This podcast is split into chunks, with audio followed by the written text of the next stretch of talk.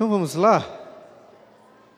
É, como eu disse no grupo da igreja essa semana, eu decidi neste e no próximo domingo repetir duas aulas que eu dei em abril do ano passado aqui, aqui na igreja, é, exatamente um ano atrás. E antes de, de começar a aula, eu queria justificar aqui minha decisão de repetir as aulas. Até porque alguns, ou talvez muitos de vocês, podem achar que isso tem a ver com a minha preguiça, né, de preparar aulas novas. E em primeiro lugar, eu queria esclarecer que sim, é, infelizmente tem a ver com a minha preguiça. Pode ser colocado na conta aí, já que preparar uma nova aula é bem mais trabalhoso do que repetir uma que já está pronta. Mas eu tenho outras desculpas também. Uma delas é que essa semana foi bem atarefada com algumas demandas da igreja, de forma que preparar uma nova aula seria difícil. Outra desculpa para essa repetição é o encontro que nós tivemos ontem no acampamento, que, que eu acho que além de ter sido muito legal, preparou, vamos dizer assim, muito bem o terreno para falarmos novamente sobre a comunhão na igreja. Inclusive, né, na parte do meu, do meu trabalho aí, vale colocar na conta a preparação daquelas carnes, né, com a compra delas, do churrasco que nós tivemos ontem. Às vezes um bom churrasco compensa uma aula repetida, né? E a terceira desculpa é que nos estudos de Efésios nós entramos em uma das sessões mais importantes da Bíblia sobre a unidade da igreja. Eu creio que essas aulas vão casar muito bem com os próximos sermões. E por fim, o principal motivo para a repetição dessas aulas é o mesmo motivo da última vez. Ano passado, eu decidi dar essas aulas por perceber que a nossa igreja estava crescendo significativamente. significativamente. E, e queria e, e achei que seria bom nós pararmos um pouco para refletir sobre os desafios que nós enfrentamos com mais pessoas, né, mais membros se unindo a esse corpo. Isso era no ano passado e este ano a igreja continua aumentando. Para você ter uma ideia, nós começamos o ano de 2023 aqui na igreja com 165 membros, né, sendo que 107 são membros comungantes e 58 são crianças não comungantes. Isso são cerca de, cerca de 30 pessoas a mais em relação ao ano passado. E para uma igreja pequena, 30 pessoas é, é muita coisa. E além desses 30 que já viraram membros, temos vários outros que estão no processo iminente de se tornarem membros. Né, hoje mesmo, à noite, vamos receber aqui a família do, do Luciano, da Glícia e a Ana Júlia. E se a minha memória não está falhando, temos mais oito famílias, pelo menos, que estão frequentando nossa igreja e decididas a se tornarem membros. Cerca de 30 pessoas também. Ou seja, contando com as 30 do ano passado, mais as 30 que estão chegando, 60 pessoas no total. O que fazer então, né? Acho que como a gente está ficando sem espaço aqui, principalmente à noite, talvez uma boa ideia seria aumentar o dízimo, né? Passar a cobrar 15% ou 20%. Afinal de contas, o mercado funciona assim, né, Humberto? Quando algum produto está com uma, uma demanda muito maior do que a produção, naturalmente o que a gente faz? Aumenta o preço do produto. E é bom que seja assim, né? porque acaba filtrando quem realmente quer comprar aquele produto. Pensa numa fruta, né? É, muitas pessoas top, topam comprar uma caixa de morango se tiver três reais. Mas se tiver lá oito reais, só vai comprar morango quem realmente quer morango e tem o dinheiro para isso. Portanto, se a igreja fosse cobrar aí 20%, né, o crescimento da igreja daria uma desacelerada e viriam para cá as pessoas só que querem mesmo fazer parte da igreja. Mas claro, né, irmãos, que isso tudo é, é brincadeira. Espero que já tenha ficado isso claro antes, né? A igreja não é uma empresa, nós não estamos vendendo nada aqui e não vamos cobrar nada das pessoas. E assim nós continuamos com esse desafio de ver a igreja crescendo. O que fazer então? É, pensando a médio e longo prazo, nós temos aqui dois principais motivos de oração. Um deles é a construção da igreja, é um, um espaço um pouco maior. E outro motivo de oração é a plantação de novas igrejas. Uma coisa que nós temos bem estabelecida no conselho é o desejo de não nos tornarmos uma igreja assim muito grande, talvez com mais aí de 250 membros. E como fazer isso? É, imagino que quando nossa igreja estiver chegando aí na faixa dos 200 membros, né, considerando, como disse, já são 165, né, contando as crianças. Nós aí podemos pensar com mais calma sobre este assunto de plantação e talvez expulsar, entre aspas, né, algum grupo de membros de diáconos, de presbíteros da igreja para plantarem uma nova igreja. Às vezes, eu, até eu mesmo, como pastor, né, posso ir para a congregação e você chama um pastor melhor para a igreja peregrinos. Mas, como disse, isso é médio e longo prazo. Nós devemos orar por isso. Já não é, um, na verdade, tão longo assim. Mas a minha preocupação hoje é outra. Eu tenho orado muito e pedido a Deus sabedoria para que a nossa igreja consiga receber bem essas pessoas que estão se chegando, porque não é muito fácil crescer de forma saudável, de forma bíblica. Né? Se a igreja é um corpo, tenta se lembrar o que, que acontece com um, o corpo de um adolescente que estão crescendo. Às vezes, né, um membro está crescendo mais rápido do que o outro, meio desengonçado, desproporcional aos demais, e isso não é o ideal. Por isso, nós precisamos da graça de Deus, de sabedoria, para que a igreja possa crescer de forma saudável, sem perder suas marcas e as suas virtudes. Então, foi pensando nisso que eu decidi repetir essa aula hoje, para que, baseados na palavra de Deus, possamos aprender como crescer de forma saudável, com união, com comunhão, e se de fato for assim o propósito de Deus, que a igreja peregrinos continue crescendo. Então, se ainda assim você continua achando ruim a repetição da aula, tudo bem, né? Direito seu. Eu confesso que também não gosto tanto dessa ideia de repetir, mas, mas é o que tem para hoje, né? Até, até as piadinhas aí do ano passado, sem graça, serão repetidas. E aí na próxima eleição de pastor, se vocês quiserem considerar isso, fiquem à vontade. Mas vamos fazer uma oração e depois nós iniciamos. Pai querido, te agradecemos pela nossa igreja, te agradecemos pela pelas riquezas tão preciosas que temos aqui, de podermos conviver em amor, amor que nos foi dado pelo, pelo Senhor, ó Deus, amor que nos foi entregue através de Cristo. Que possamos, ó Pai, como igreja, em especial como igreja presbiteriana peregrinos, crescer em, em santidade, em união, em amor uns pelos outros. E que o Senhor use essa aula, use os sermões em Efésios, para deixar muito claro em nossas mentes, em nossos corações, quão precioso é vivermos juntos e unidos, ó Pai. E que isso nos exorte a, a, e nos encoraje a ter cada vez mais esse espírito de comunhão, de amor, que é característico da Igreja de Cristo Jesus. É por isso que nós oramos no nome dele, nosso Salvador. Amém. Então, irmãos, quero convidá-los a abrirem suas Bíblias lá em Atos capítulo 2, para começarmos aí lendo alguns versículos em Atos capítulo 2.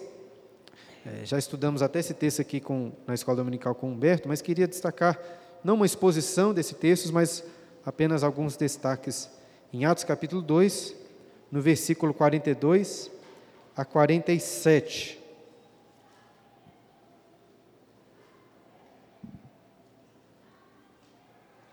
Atos 2, 42.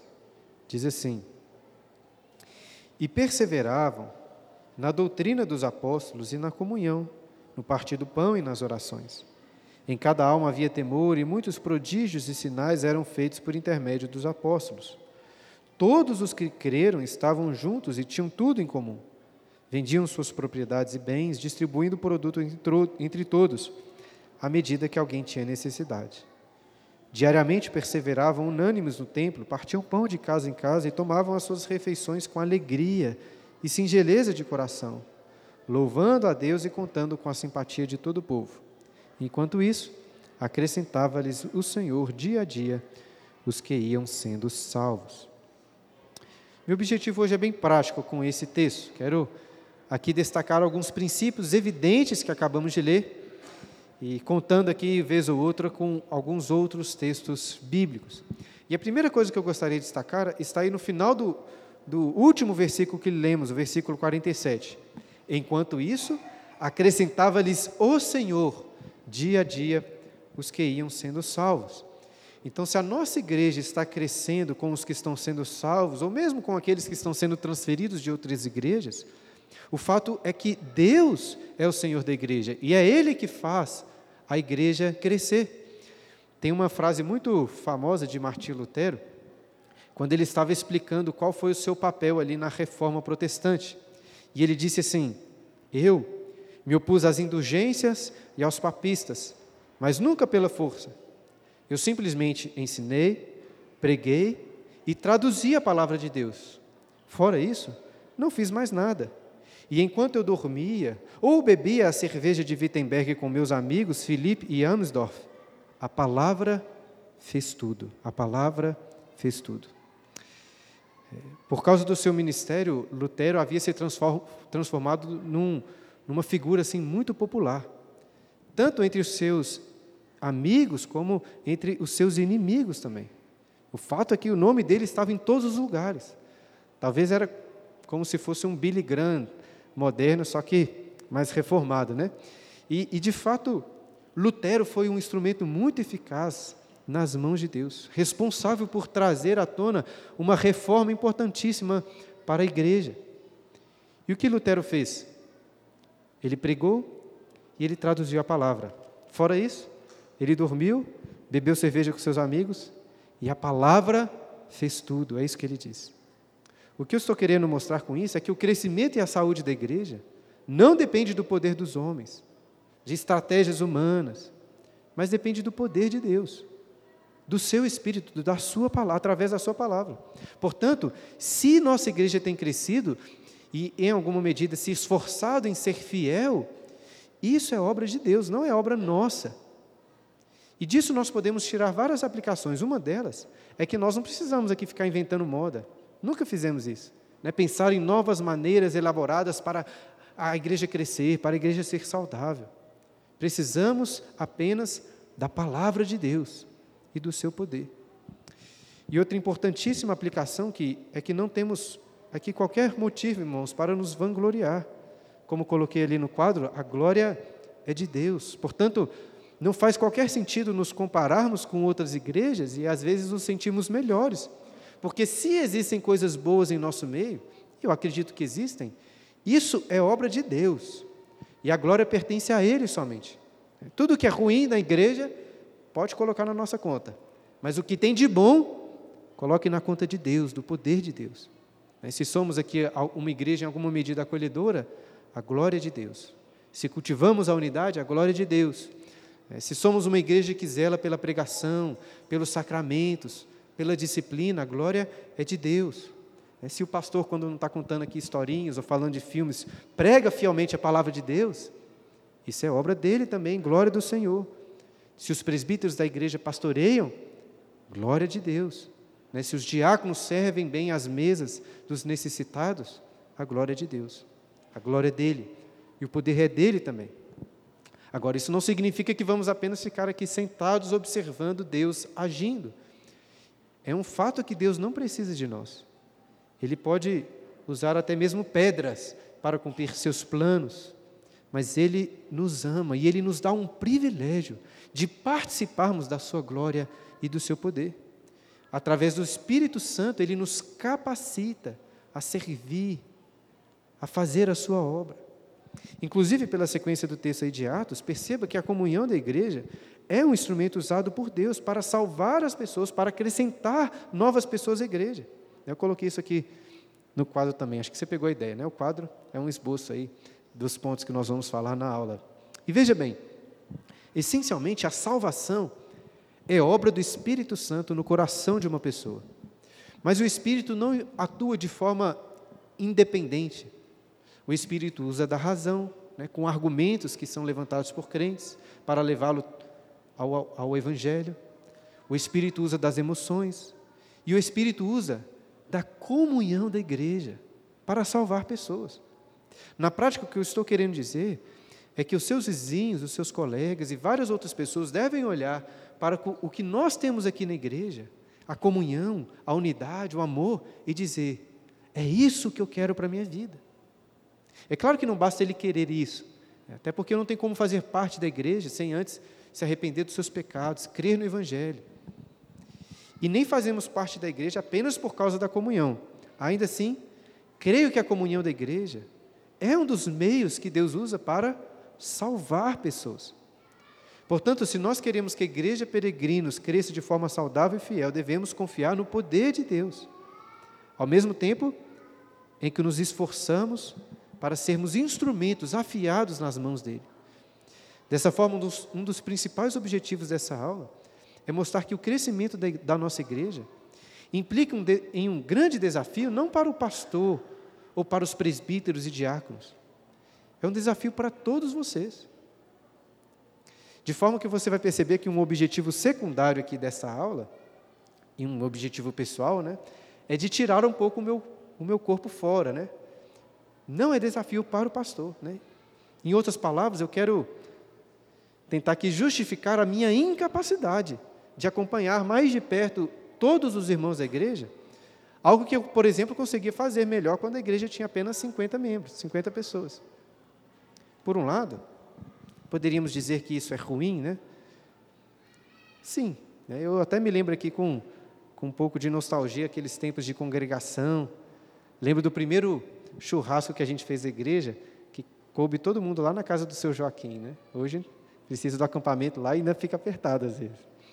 Mas por outro lado, o fato de eu, como pastor, não estar conseguindo acompanhar de perto todo mundo, como era antes, pode ser uma bênção muito grande para a igreja. Como assim? Veja, uma das piores coisas que eu, como pastor, poderia fazer por vocês é deixar que a igreja, em alguma medida, fique dependente do meu trabalho, do meu acompanhamento.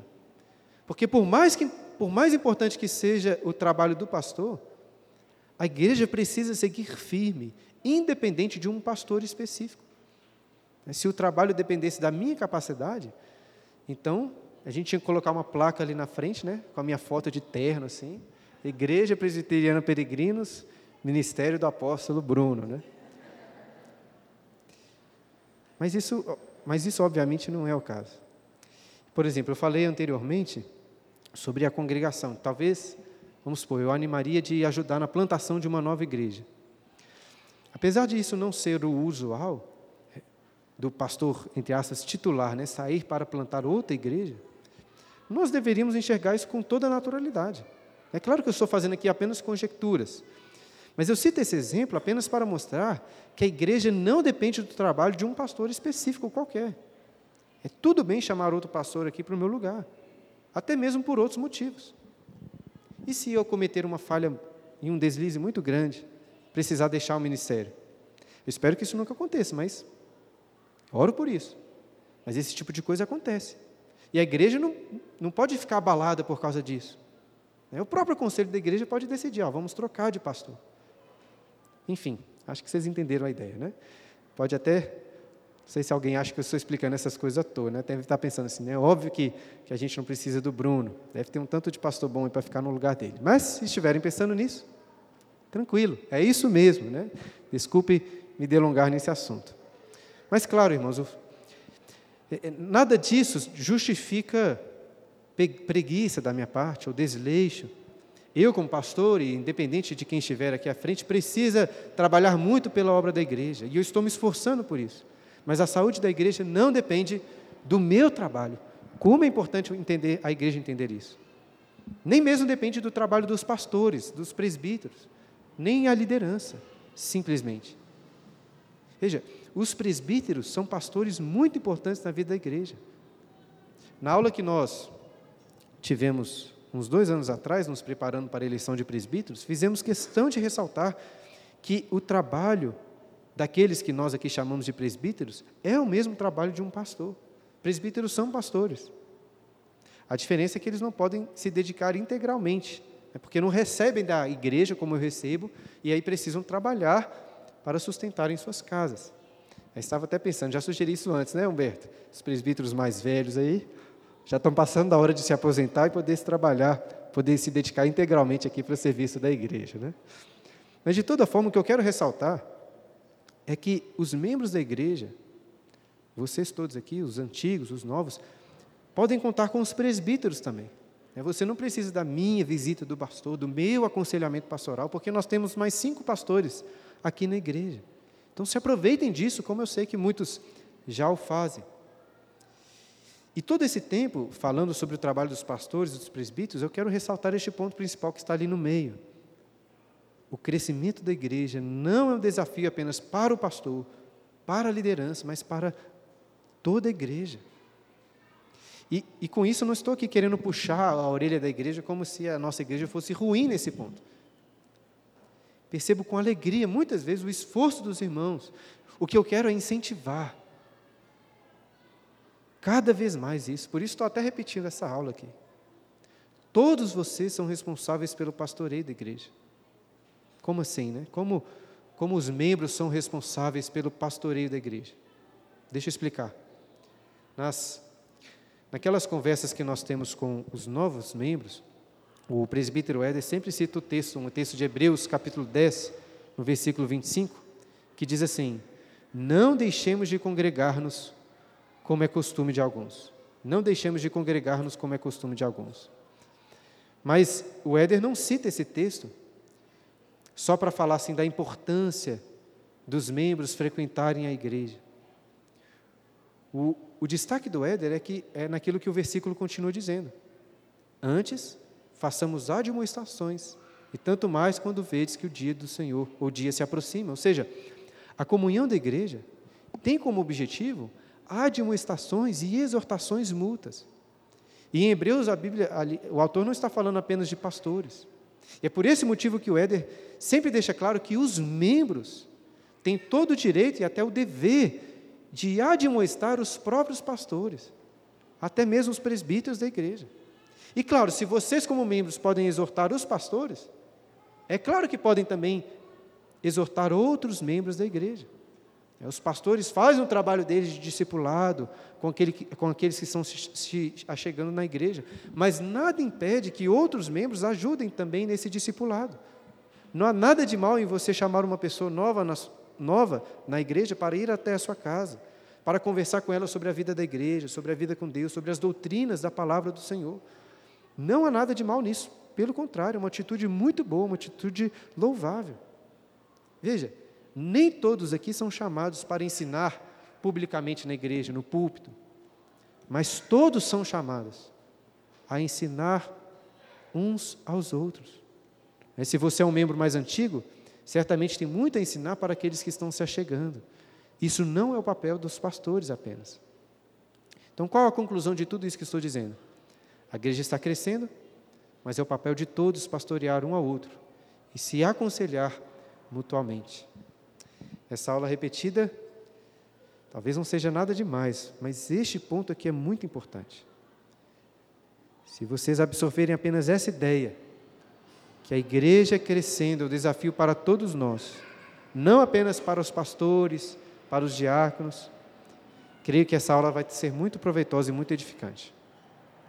Mas e na prática? Como devemos nos envolver com toda a igreja e com novos membros? Eu quero gastar o restante da aula meditando sobre isso, que é a terceira parte ali que eu coloquei no quadro. A igreja, em Atos 2, que nós lemos naquele texto, também estava crescendo muito e por isso nós podemos aprender com eles. E já que tem tempo que lemos o texto, vamos ler novamente? Atos aí, capítulo 2, versículo 42 ao 47. E perseveravam na doutrina dos apóstolos e na comunhão, no partir do pão e nas orações. Em cada alma havia temor e muitos prodígios e sinais eram feitos por intermédio dos apóstolos. Todos os que creram estavam juntos e tinham tudo em comum. Vendiam as suas propriedades e bens, distribuindo o produto entre, todos, à medida que alguém tinha necessidade. Diariamente perseveravam unânimes no templo, partiam pão de casa em casa e tomavam as suas refeições com alegria e singeleza de coração, louvando a Deus e contando com a simpatia de todo o povo. Enquanto isso, acrescentava-lhes o Senhor dia a dia os que iam sendo salvos. O primeiro ponto, como coloquei ali, que eu queria destacar nesse texto, é que a igreja é mais do que um culto no domingo. No versículo, no versículo 42, encontramos coisas que acontecem no culto que prestamos a Deus: o ensino da doutrina dos apóstolos, o partir do pão, as orações. Claro que essas coisas acontecem fora do culto também, mas o fato é que o culto é importantíssimo para a vida, para a comunhão da igreja. Cantarmos juntos, orarmos, ceiarmos, meditarmos na palavra de Deus juntos são atitudes fundamentais para a nossa unidade. No entanto, por mais importante que seja o culto, a igreja é mais do que isso. Certa vez, estava acho que conversando com o Marcos Davi e a Paula, né, sobre exatamente sobre este assunto, sobre a importância do culto. E uma pergunta que nós levantamos foi a seguinte: por que que é tão importante nos reunirmos para cantar ali um, umas músicas pré-selecionadas, seguir a oração de uma pessoa na igreja, comer um pedaço de pão, ouvir o pastor falando aí por 45, 50 minutos, e às vezes ir embora, sem falar com mais ninguém, sem se relacionar um com o outro. Será que isso é ser igreja? Será que uma conversa entre irmãos né, sobre a Bíblia, sobre a vontade de Deus, sobre nossas experiências, assentados em uma mesa de refeição, não seria muito mais edificante, muito melhor do que o culto? Né? Será que a igreja não deveria focar nesse tipo de comunhão do que em uma, uma reunião tão formal como é a reunião do culto? Bem, este é um questionamento que muitas pessoas têm levantado por aí, muitas igrejas. E eu, eu não estou aqui para defender a, e fazer a defesa sobre a importância que nós acreditamos do culto formal, solene, pelo menos não hoje. Até porque acredito que todos aqui, ó, a maioria, consegue ver facilmente nas Escrituras a importância de nos reunirmos em culto, como fazemos aqui domingo após domingo. Mas mesmo assim, esse tipo de questionamento eu acho muito relevante. Não para diminuir a importância do culto solene, mas veja, para ressaltar que a vida da igreja não se resume a prestar cultos solenes ao Senhor. Então pensa numa pessoa que vem todos os domingos aos cultos, que vem aqui às vezes até de manhã, que vem à noite, participa com atenção, mas quando acaba o culto, vai embora, não conversa com ninguém e continua toda semana sem se relacionar com seus irmãos da igreja. Será que essa pessoa realmente faz parte da igreja? Quando eu leio esse texto de Atos, fica difícil de pensar em uma pessoa assim realmente estando em comunhão com a igreja de Cristo. No versículo 44, olha aí, é dito que todos os que creram estavam juntos. E olha o versículo 46. Diariamente perseveravam unânimes no templo, partiam pão de casa em casa e tomavam as suas refeições com alegria e singeleza de coração. Talvez a primeira coisa que venha à sua mente ao ler este versículo é a seguinte pergunta, né? Esse pessoal não trabalhava, não, pô? Todo dia estava lá no templo. Parece que o contexto era outro. E certamente é inviável para nós, ou muitos de nós, vivermos assim, né? Nos encontramos todo dia, nos encontrando todo dia aqui. E também nem tudo que a igreja primitiva fazia nesse contexto de Atos era necessariamente bom e louvável. Por exemplo, eles permaneceram lá em Jerusalém, que estava muito bom, muito cômodo lá, mas o propósito de Deus era que eles se espalhassem pela Judéia, Samaria, até os confins da terra. Aí, como eles estavam demorando muito para fazer isso, o que Deus fez? Mandou perseguição, aí espalhou a igreja por vários lugares. De toda forma, mudando o que deve ser mudado, o fato é que devemos ter este mesmo anseio aqui, de vivermos juntos, em comunidade com nossos irmãos. E como fazer isso? Vamos pensar primeiro aqui no domingo, né, no dia do Senhor. Como eu sempre explico aqui na igreja, nós não temos programações oficiais, oficiais assim mesmo durante a semana, apenas no domingo, porque o dia do Senhor que é separado para isso. Nós temos alguns encontros semanais, mas o compromisso dos membros é com o domingo. E um dos motivos de nós fazermos isso é porque nós não esperamos, por exemplo, que um pai de família né, saia de casa cedo para trabalhar, volte à noite, e aí, chegando em casa, tem que sair de novo para ir à igreja. Parece para mim e para vários outros muito mais proveitoso que este pai de família fique ali com a sua família. Faça o culto doméstico com, com, no seu lar. Agora, isso não pode ser motivo para que as famílias e os membros da igreja fiquem distantes uns dos outros. No domingo, você pode e deve descansar em Deus através da convivência, da comunhão com seus irmãos. Então, valorize, por exemplo, os almoços que nós temos aqui na igreja. Né? Não precisa de vir sempre. Mas se programe, às vezes, participar, se você tiver essa disponibilidade. Valorize aquelas conversas após os cultos. Eu sei que muitos já fazem isso, E sei até que, na opinião de alguns diáconos, essas conversas são valorizadas demais, né, após o culto. Mas você pode chamar a sua casa também no domingo para passar o dia com a pessoa. O meu ponto é: use do domingo, do dia do Senhor, para também se deleitar na comunhão com os seus irmãos. E além disso, quero lembrar de algo que, que o presbítero César sempre fala aqui nas aulas que ele dá sobre o dia do Senhor, para aproveitarmos os nossos tempos aqui, o nosso tempo aqui com conversas mais edificantes. Infelizmente, nós gastamos muito tempo com, com trivialidades, né, jogando conversa fora. Não é porque eu cito de vez em quando aqui um filme ou uma história nos sermões que esse é o ponto central, né? E veja, eu não estou dizendo que, acabando o culto, né, você tem que sentar ali na trás com seus amigos, abrir a Bíblia e ficar conversando sobre algum texto. Mas se esforce para puxar conversas edificantes, para para conversar sobre, sobre essas coisas. Talvez, às vezes, conversar sobre a vida das, que é, dos seus irmãos, as lutas que eles estão passando, as alegrias. Converse também sobre teologia. Pode aproveitar até mesmo para criticar a pregação do pastor, né, se você quiser.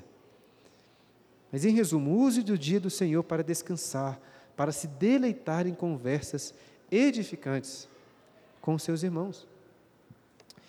E, como estou repetindo, vou contar novamente aqui uma, uma experiência que se aplica principalmente para os jovens aqui, pelo menos na minha época de juventude, isso foi muito marcante.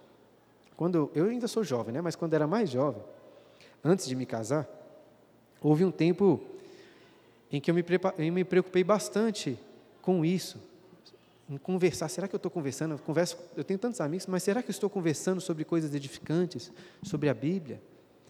Eu não lembro exatamente como, mas lembro de ter ficado incomodado com isso. Às vezes ter muitos amigos na igreja, mas conversar tão pouco sobre a vida cristã, sobre as escrituras. E aí, sabe quem eu descobri que tinha esse mesmo interesse, essa mesma preocupação que eu? De conversar sobre as coisas da Bíblia? A Clara. Evidente que não era só ela que tinha esse interesse sobre conversar a, sobre a vida cristã.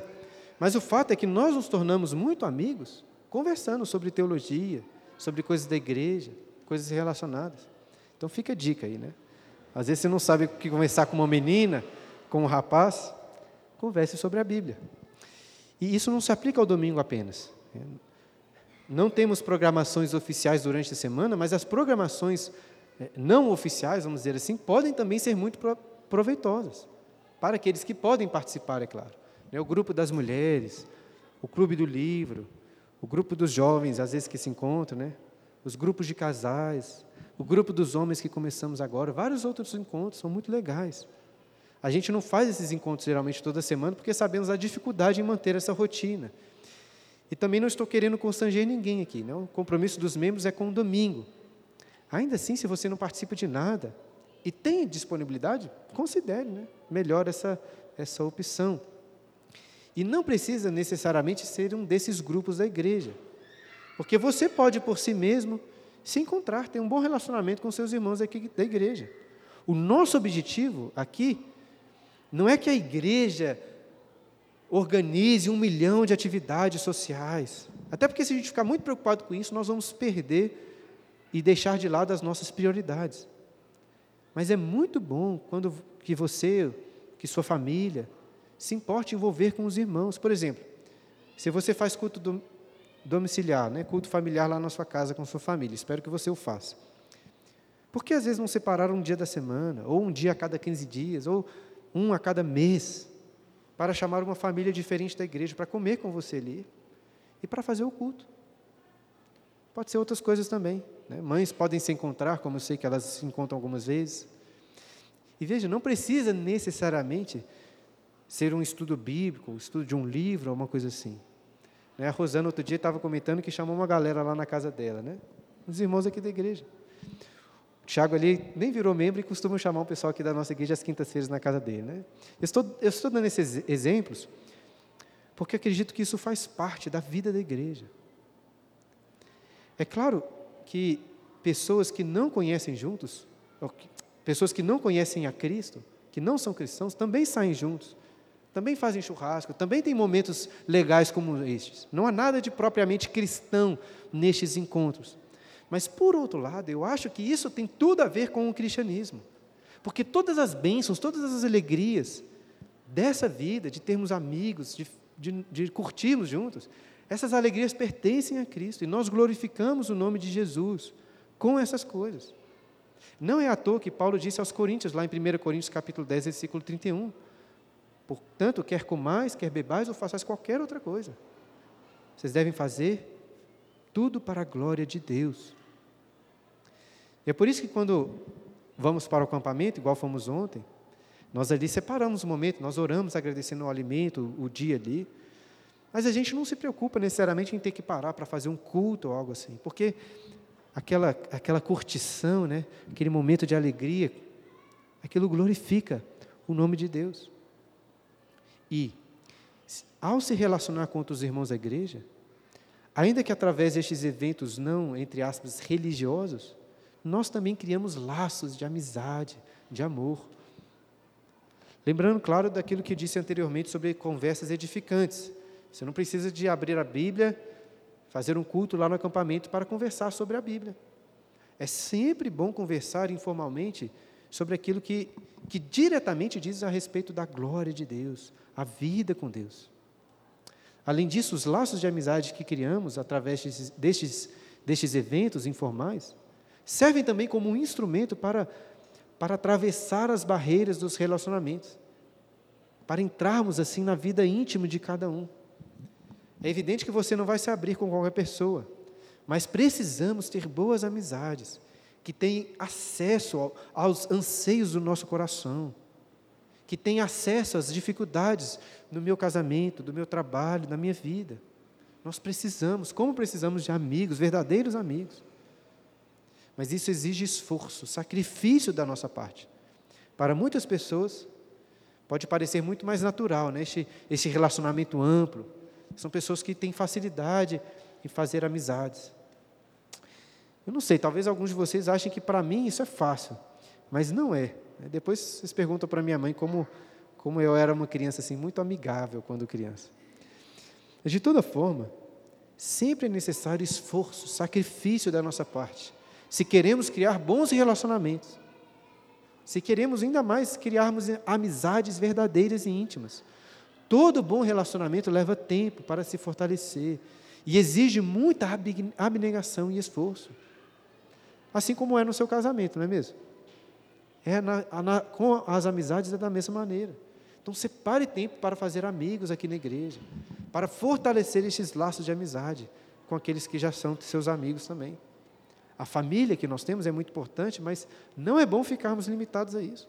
Se esforce por fazer amigos na igreja. Eles são sua família em Cristo.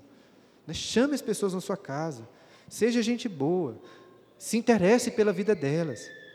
Ao invés, às vezes, de ficar querendo apenas mostrar o que você tem ou falando das suas coisas. Ajude quando elas precisarem. Se esforce por isso. Ame sacrificialmente os seus irmãos em Cristo. Através deste amor sacrificial, abnegado, você vai criar laços profundos de amizade. E uma das coisas que o texto de Atos diz, que nós lemos no versículo 44, é que eles tinham tudo em comum. Tudo em comum, não porque era um, um comunismo ali organizado pela, pelos apóstolos, mas porque o pessoal amava sacrificialmente um ao outro e abria mão dos seus próprios bens em favor dos seus irmãos. Eu falei bastante sobre isso quando, quando dei a aula sobre os diáconos. A igreja é chamada a viver essa vida em comum, a dificuldade do próximo tem que ser a sua dificuldade também. É o que o apóstolo Paulo ensinou lá em Romanos capítulo 12, versículo 15. Alegrai-vos com os que se alegram e chorai com os que choram. Inclusive, esse ponto serve para fazermos um apelo à nossa reunião de oração que temos aqui na igreja. É uma excelente oportunidade, né, antes aqui no domingo, antes da escola dominical, de conhecermos as alegrias, mas também as tristezas dos nossos irmãos e orarmos por isso. E caminhando para a conclusão, eu queria voltar ao ponto inicial dessa aula. Nossa igreja está crescendo. Não é uma mega igreja, nada disso, mas está crescendo. Aquela, aquele ambiente pequenininho que a gente tinha pouco tempo atrás, já não é tão facilmente percebido entre nós. E claro que, que é impossível que você tenha um relacionamento próximo com todo mundo que faz parte da igreja. Porém, todos da igreja devem estar envolvidos.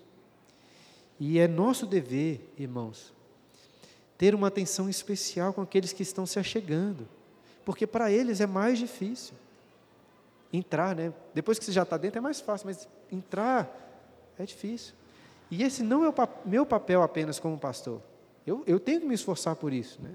Tanto quando acaba o culto eu saio ali pela tangente para tentar não deixar nenhum visitante embora sem eu pelo menos trocar uma palavra com ele. Mas não sou apenas eu que devo me preocupar com isso. Essa é uma das aplicações mais importantes dessa aula. O fato da igreja estar crescendo é um desafio para todos nós. É muito mais fácil, muito mais cômodo continuarmos nos encontrando apenas com aqueles que já se tornaram nossos amigos. Mas imagine que fosse assim a nossa igreja antes de você chegar aqui. Você não teria amigos. Se esforce, faça um desafio de se relacionar com novos irmãos da igreja. Eu sei que depende de quem está chegando se esforçar também. Não tem como a gente forçar a barra, mas faça a sua parte. No final do culto, procure conversar às vezes com quem você não conhece ainda. Pegue o contato, chame para sair junto, chame para se encontrar com outros irmãos da igreja. Se esforce por isso. Quando, quando alguém é recebido aqui como membro da nossa igreja, eu quase sempre falo, né? Se você, se você ainda não fez, chame aqui o fulano para ir tomar um chá, um café, uma bebida mais forte, o que for lá na sua casa. Essa hospitalidade sempre vai ser fonte de, de bênçãos, de bons relacionamentos. Vou falar mais sobre hospitalidade na próxima aula. Mas adiantando o ponto é, se for possível, seja hospitaleiro, chame pessoas na sua casa e tenha comunhão com seus irmãos, até mesmo com pessoas diferentes. A nossa igreja aqui tem muitas famílias com filhos pequenos, muitas, né? Mas esse não pode ser o perfil da nossa igreja. Pessoas solteiras, pessoas casadas com filhos mais velhos, pessoas casadas que não têm filhos, viúvas, idosos. Todos devem fazer parte dessa, dessa grande família. Inclusive, às vezes, você não pode receber pessoas na sua casa, tem, por alguma dificuldade, por alguma questão de ser hospitaleiro, mas existem outras maneiras de se relacionar, encontrando em outros locais, trocando mensagens, ligando. Tem gente aqui na igreja que até troca carta um, um, um, com os, uns com os outros. O ponto que eu queria destacar é: nós não podemos criar aqui um, um clube da igreja peregrinos, de pessoas que são parecidas, de pessoas que pensam da mesma maneira em tudo. A igreja peregrinos é a assembleia daqueles que estão unidos pelos laços de amor em Cristo. É isso que deve definir a nossa unidade e a nossa comunhão. E é com isso que eu gostaria de concluir. Queria pedi-los para abrirem lá em João, abra lá no Evangelho segundo João, capítulo 17, versículo 19. João 17 é um capítulo muito famoso que registra a chamada oração sacerdotal de Jesus. É uma grande e bela oração que Cristo fez por todos aqueles que fazem parte da igreja. Nós não vamos ler tudo, mas quero chamar sua atenção a partir do versículo 19. 17 e 19. Jesus estava orando pelos seus discípulos, dizendo assim: E a favor deles, eu me santifico a mim mesmo para que eles também sejam santificados na verdade. Não rogo somente por estes, mas também por aqueles que, vieram a, que vierem a crer em mim, por intermédio da Sua palavra, a fim de que todos sejam um, e como és tu, ó Pai, em mim e eu em ti, também sejam eles em nós, para que o mundo creia que tu me enviaste. Veja nesse finalzinho que já dissemos antes, que através da unidade e da comunhão da igreja, todo mundo vai ver Cristo, nos vai, nos vai, vai ver e vai crer em Cristo. E o ponto principal que eu quero ressaltar é o motivo de oração que Cristo faz no versículo 21. Ele pede, olha aí, que Deus santifique todos os crentes com qual objetivo? Olhe novamente, versículo 21, comecinho. A fim de que todos sejam um. Jesus está orando aqui pela unidade da igreja. E em seguida ele diz uma coisa que parece assim inacreditável. Olha aí, a fim de que todos sejam um, e como és tu, ó Pai, em mim, e eu em ti, também sejam eles em nós. Vocês não acham isso aqui muito incrível? Jesus está associando a unidade da sua igreja com a unidade eterna da Trindade. A unidade que ele tem com o Pai e com o Espírito Santo. E mais do que isso, não é simplesmente que os membros da igreja estão unidos aqui de forma semelhante, de forma análoga ao como Cristo está unido ao seu Pai mediante o Espírito. Jesus diz que assim também sejam eles em nós. Ou seja, ao nos unirmos com Cristo, nos tornamos parte de algo muito grandioso. Nos tornamos, nos tornamos parte da união da própria Trindade eterna. E isso deve fazer toda a diferença na forma como você se relaciona com seu irmão. No, no Clube do Livro, tempo atrás, nós lemos um livro do C.S. Lewis chamado O Peso de Glória. E refletindo sobre o sentido da glória dos crentes no porvir, C.S. Lewis diz mais ou menos assim: Você já parou para pensar que aquele crente que aquele crente que hoje você, que não parece muito interessante para você, vai se tornar em novos céus e nova terra tão glorioso que se você ouvisse hoje, você seria tentado a dobrar seus joelhos perante Ele e adorá-lo. Pensar na plenitude da nossa salvação, da salvação dos seus irmãos nos céus, eu acho que vai mudar certamente a sua maneira de olhar para eles. Quão gloriosos nós seremos. Mas nós não precisamos esperar a eternidade futura. Jesus já entregou sua vida para salvar este seu irmão, para uni-la a Deus e uni-la a você também. Já parou para pensar que Jesus entregou a sua vida na cruz por aquele irmão que você não liga tanto, você não vai tanto com a cara, que às vezes você nem sabe o nome dele. Jesus entregou o sangue dele por este irmão Jesus se humilhou no lugar dele. Jesus viveu uma vida justa no lugar dele. Jesus sofreu o um inferno no lugar dele. E o trouxe para dentro da unidade, da comunhão perfeita da Trindade.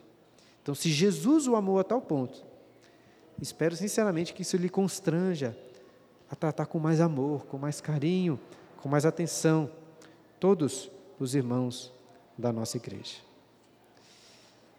Fim. É, como disse, irmãos, esse tem sido um desejo pessoal meu, tenho meditado muito na carta aos Efésios sobre este assunto, e por isso decidi, talvez, fazer um, um intensivão aqui, para cultivarmos na nossa igreja a unidade e o amor. Temos aí dez minutos para perguntas. Alguém gostaria de fazer alguma pergunta sobre o que foi dito? Reclamar aí da aula repetida. Quem que, quem que lembra dessa aula que estava aqui ano passado? Não, muita gente, né? Sinto muito por vocês. A senhora quer fazer uma pergunta? Obrigada. É que o senhor falou da pessoa que chega, acaba o culto e vai, chega, acaba o culto e vai. Aí, será que ele é da igreja mesmo? Mas hum. aí veio a pergunta do outro lado. O que está acontecendo com essa igreja que não para essa pessoa antes de sair, não abraça ele, mas depois o senhor falou na saída que o senhor fica ali, né? Porque às vezes é, é, é timidez da pessoa não conversar, mas se alguém chegar e conversar, então fica em família. Outro dia, no começo do ano, eu fui numa igreja muito amada é, é, e fui ver meu neto, porque hoje eu vim ver meus netos, que deve ter mais de três anos que eu não vejo eles. Então, é, eu vim. Aí eu fui lá ver o outro neto. Aí quando cheguei lá, cheguei, é, nesse horário eles não foram. É, é, tinha um trabalho especial, eles iam à noite. Então eu cheguei, participei da escola dominical, escutei, participei. E fui embora. Ninguém me perguntou se eu, onde eu morava, se eu estava mudando para aqui. Enfim, do jeito que eu entrei, se dependesse da igreja, eu nem voltava lá. Então, é bom a gente lembrar, né, que dessa parte, é, fazer igual o senhor falou, ficar perguntar. Eu não sou de falar, então, para mim, isso não é difícil, porque eu não sou de falar, né? Mas, é, então, assim, nós da igreja temos essa responsabilidade também de Verdade. abraçar essa pessoa. Você mora aqui, onde você está, tá, tá, tá. E aí a gente pode ajudar essa pessoa. Isso mesmo. Muito Qual é o nome da senhora mesmo? Jandira, Dona Jandira. mãe do pastor Adjani, que é pai deles. Tá certa. Seja bem-vinda aqui no nosso meio. Que senhora, o comentário que a senhora fez é muito pertinente mesmo. Esse, infelizmente, como igreja, nós ainda não desfrutamos da plenitude da salvação em Cristo. In- Inclusive, é por esse motivo que nós falhamos tantas vezes em, em, em, em conseguir praticar aquilo que Cristo conquistou por nós, né? essa unidade que nós temos com Deus e uns com os outros. Nosso desafio como igreja nessa terra é, nos, é, é- é alcançarmos, é buscarmos isso. Então nós vamos falhar, nós aqui também já falhamos várias vezes. Imagino que algumas pessoas já vieram aqui, foram embora, sem terem sido recebidas de uma forma carinhosa. Né? O que nós precisamos fazer é nos arrepender quando isso acontecer e nos esforçarmos por receber bem essas pessoas. O, que, o ponto que eu quis destacar, né, quando falei às vezes de uma pessoa que vem, às vezes até membros da igreja que têm esse costume, né, pessoas que às vezes por uma opção mesmo escolhem não se envolver. Por quê? Porque não vem tanta importância dessa unidade aqui. Então, um dos objetivos meus com essa aula é fortalecer esse entendimento de que nós devemos cultivar essa comunhão e unidade. Deus abençoe, viu, dona Jandira? Mais alguém? Gibran. Pergunta mesmo. é. É, qual- que é a orientação que a gente deve tomar né? quando nós, entendendo essa responsabilidade de abraçarmos uns aos outros, de estarmos uns com os outros, e às vezes nós percebemos a falta, ou a, a- a uma pessoa que está um pouco mais, mais distante assim, dessa comunhão, e nós vamos lá e ela se, continua assim, muito arredia, né? muito fechada a receber ou a vir à nossa casa, ou até mesmo a conversar um pouco aqui na porta da igreja. Né? Isso acontece, às vezes nós conversamos uns com os outros a respeito de outras pessoas. Ah, e fulano está sumido e tal.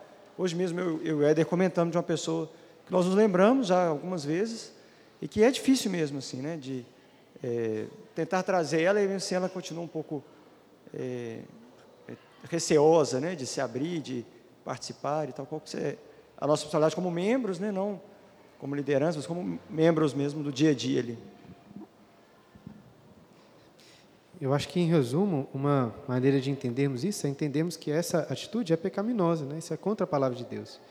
Então, nós temos que tratar como nós devemos tratar pecados, de forma geral. E como devemos tratar? Não é de voadora, né? apontando o dedo na cara, mas com amor, conversando, é, falando assim, "Ó, por que, que isso está acontecendo? Tentando mostrar na palavra de Deus a importância da comunhão, o erro que a pessoa está cometendo. Né?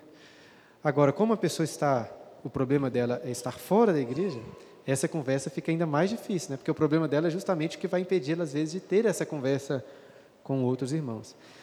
E aí a gente não tem outra opção a, a não ser ser meio chato mesmo, inconveniente, né? Tipo assim, ligar, forçar a barra, falar assim, não, parar ela ali, não vamos conversar, vamos marcar, ah, eu não quero, o problema é seu, vamos lá. Às vezes, por amor, a gente tem que forçar um pouco a barra também. Mas se a pessoa, veja bem, se a pessoa escolhe não ter comunhão com a igreja, a igreja deve também zelar pela comunhão, aplicando a ela o que ela deseja para si mesma, que é não ter comunhão com a igreja. Então, ela vai precisar, se não se arrepender, de passar pelo processo natural de disciplina, de sair da comunhão, de sentir isso. Então, não faço mais parte dessa igreja. Não faço mais parte nem da igreja de Cristo, se ela permanecer no pecado, né? Porque ela está negando a fé.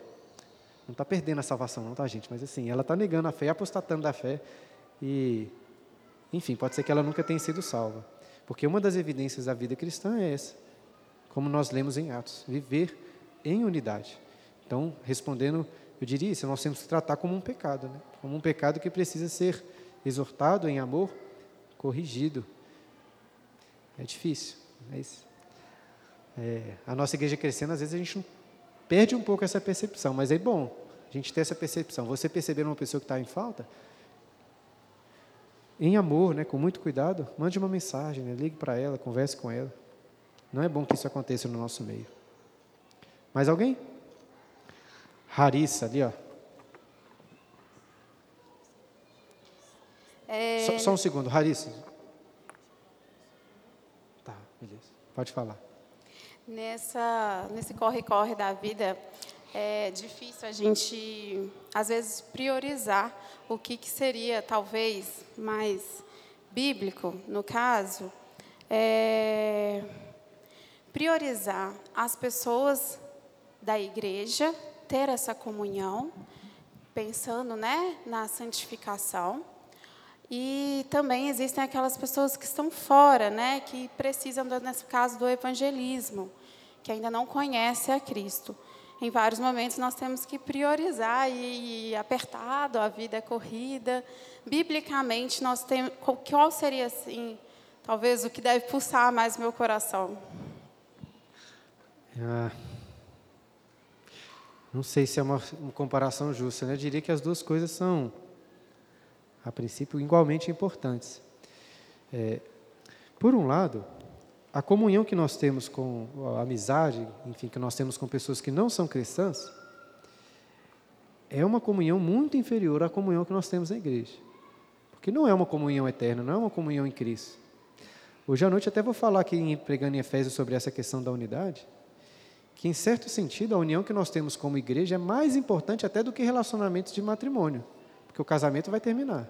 Mas depois eu explico melhor, né? A unidade que nós temos aqui não vai, não vai acabar no, por toda a eternidade, né?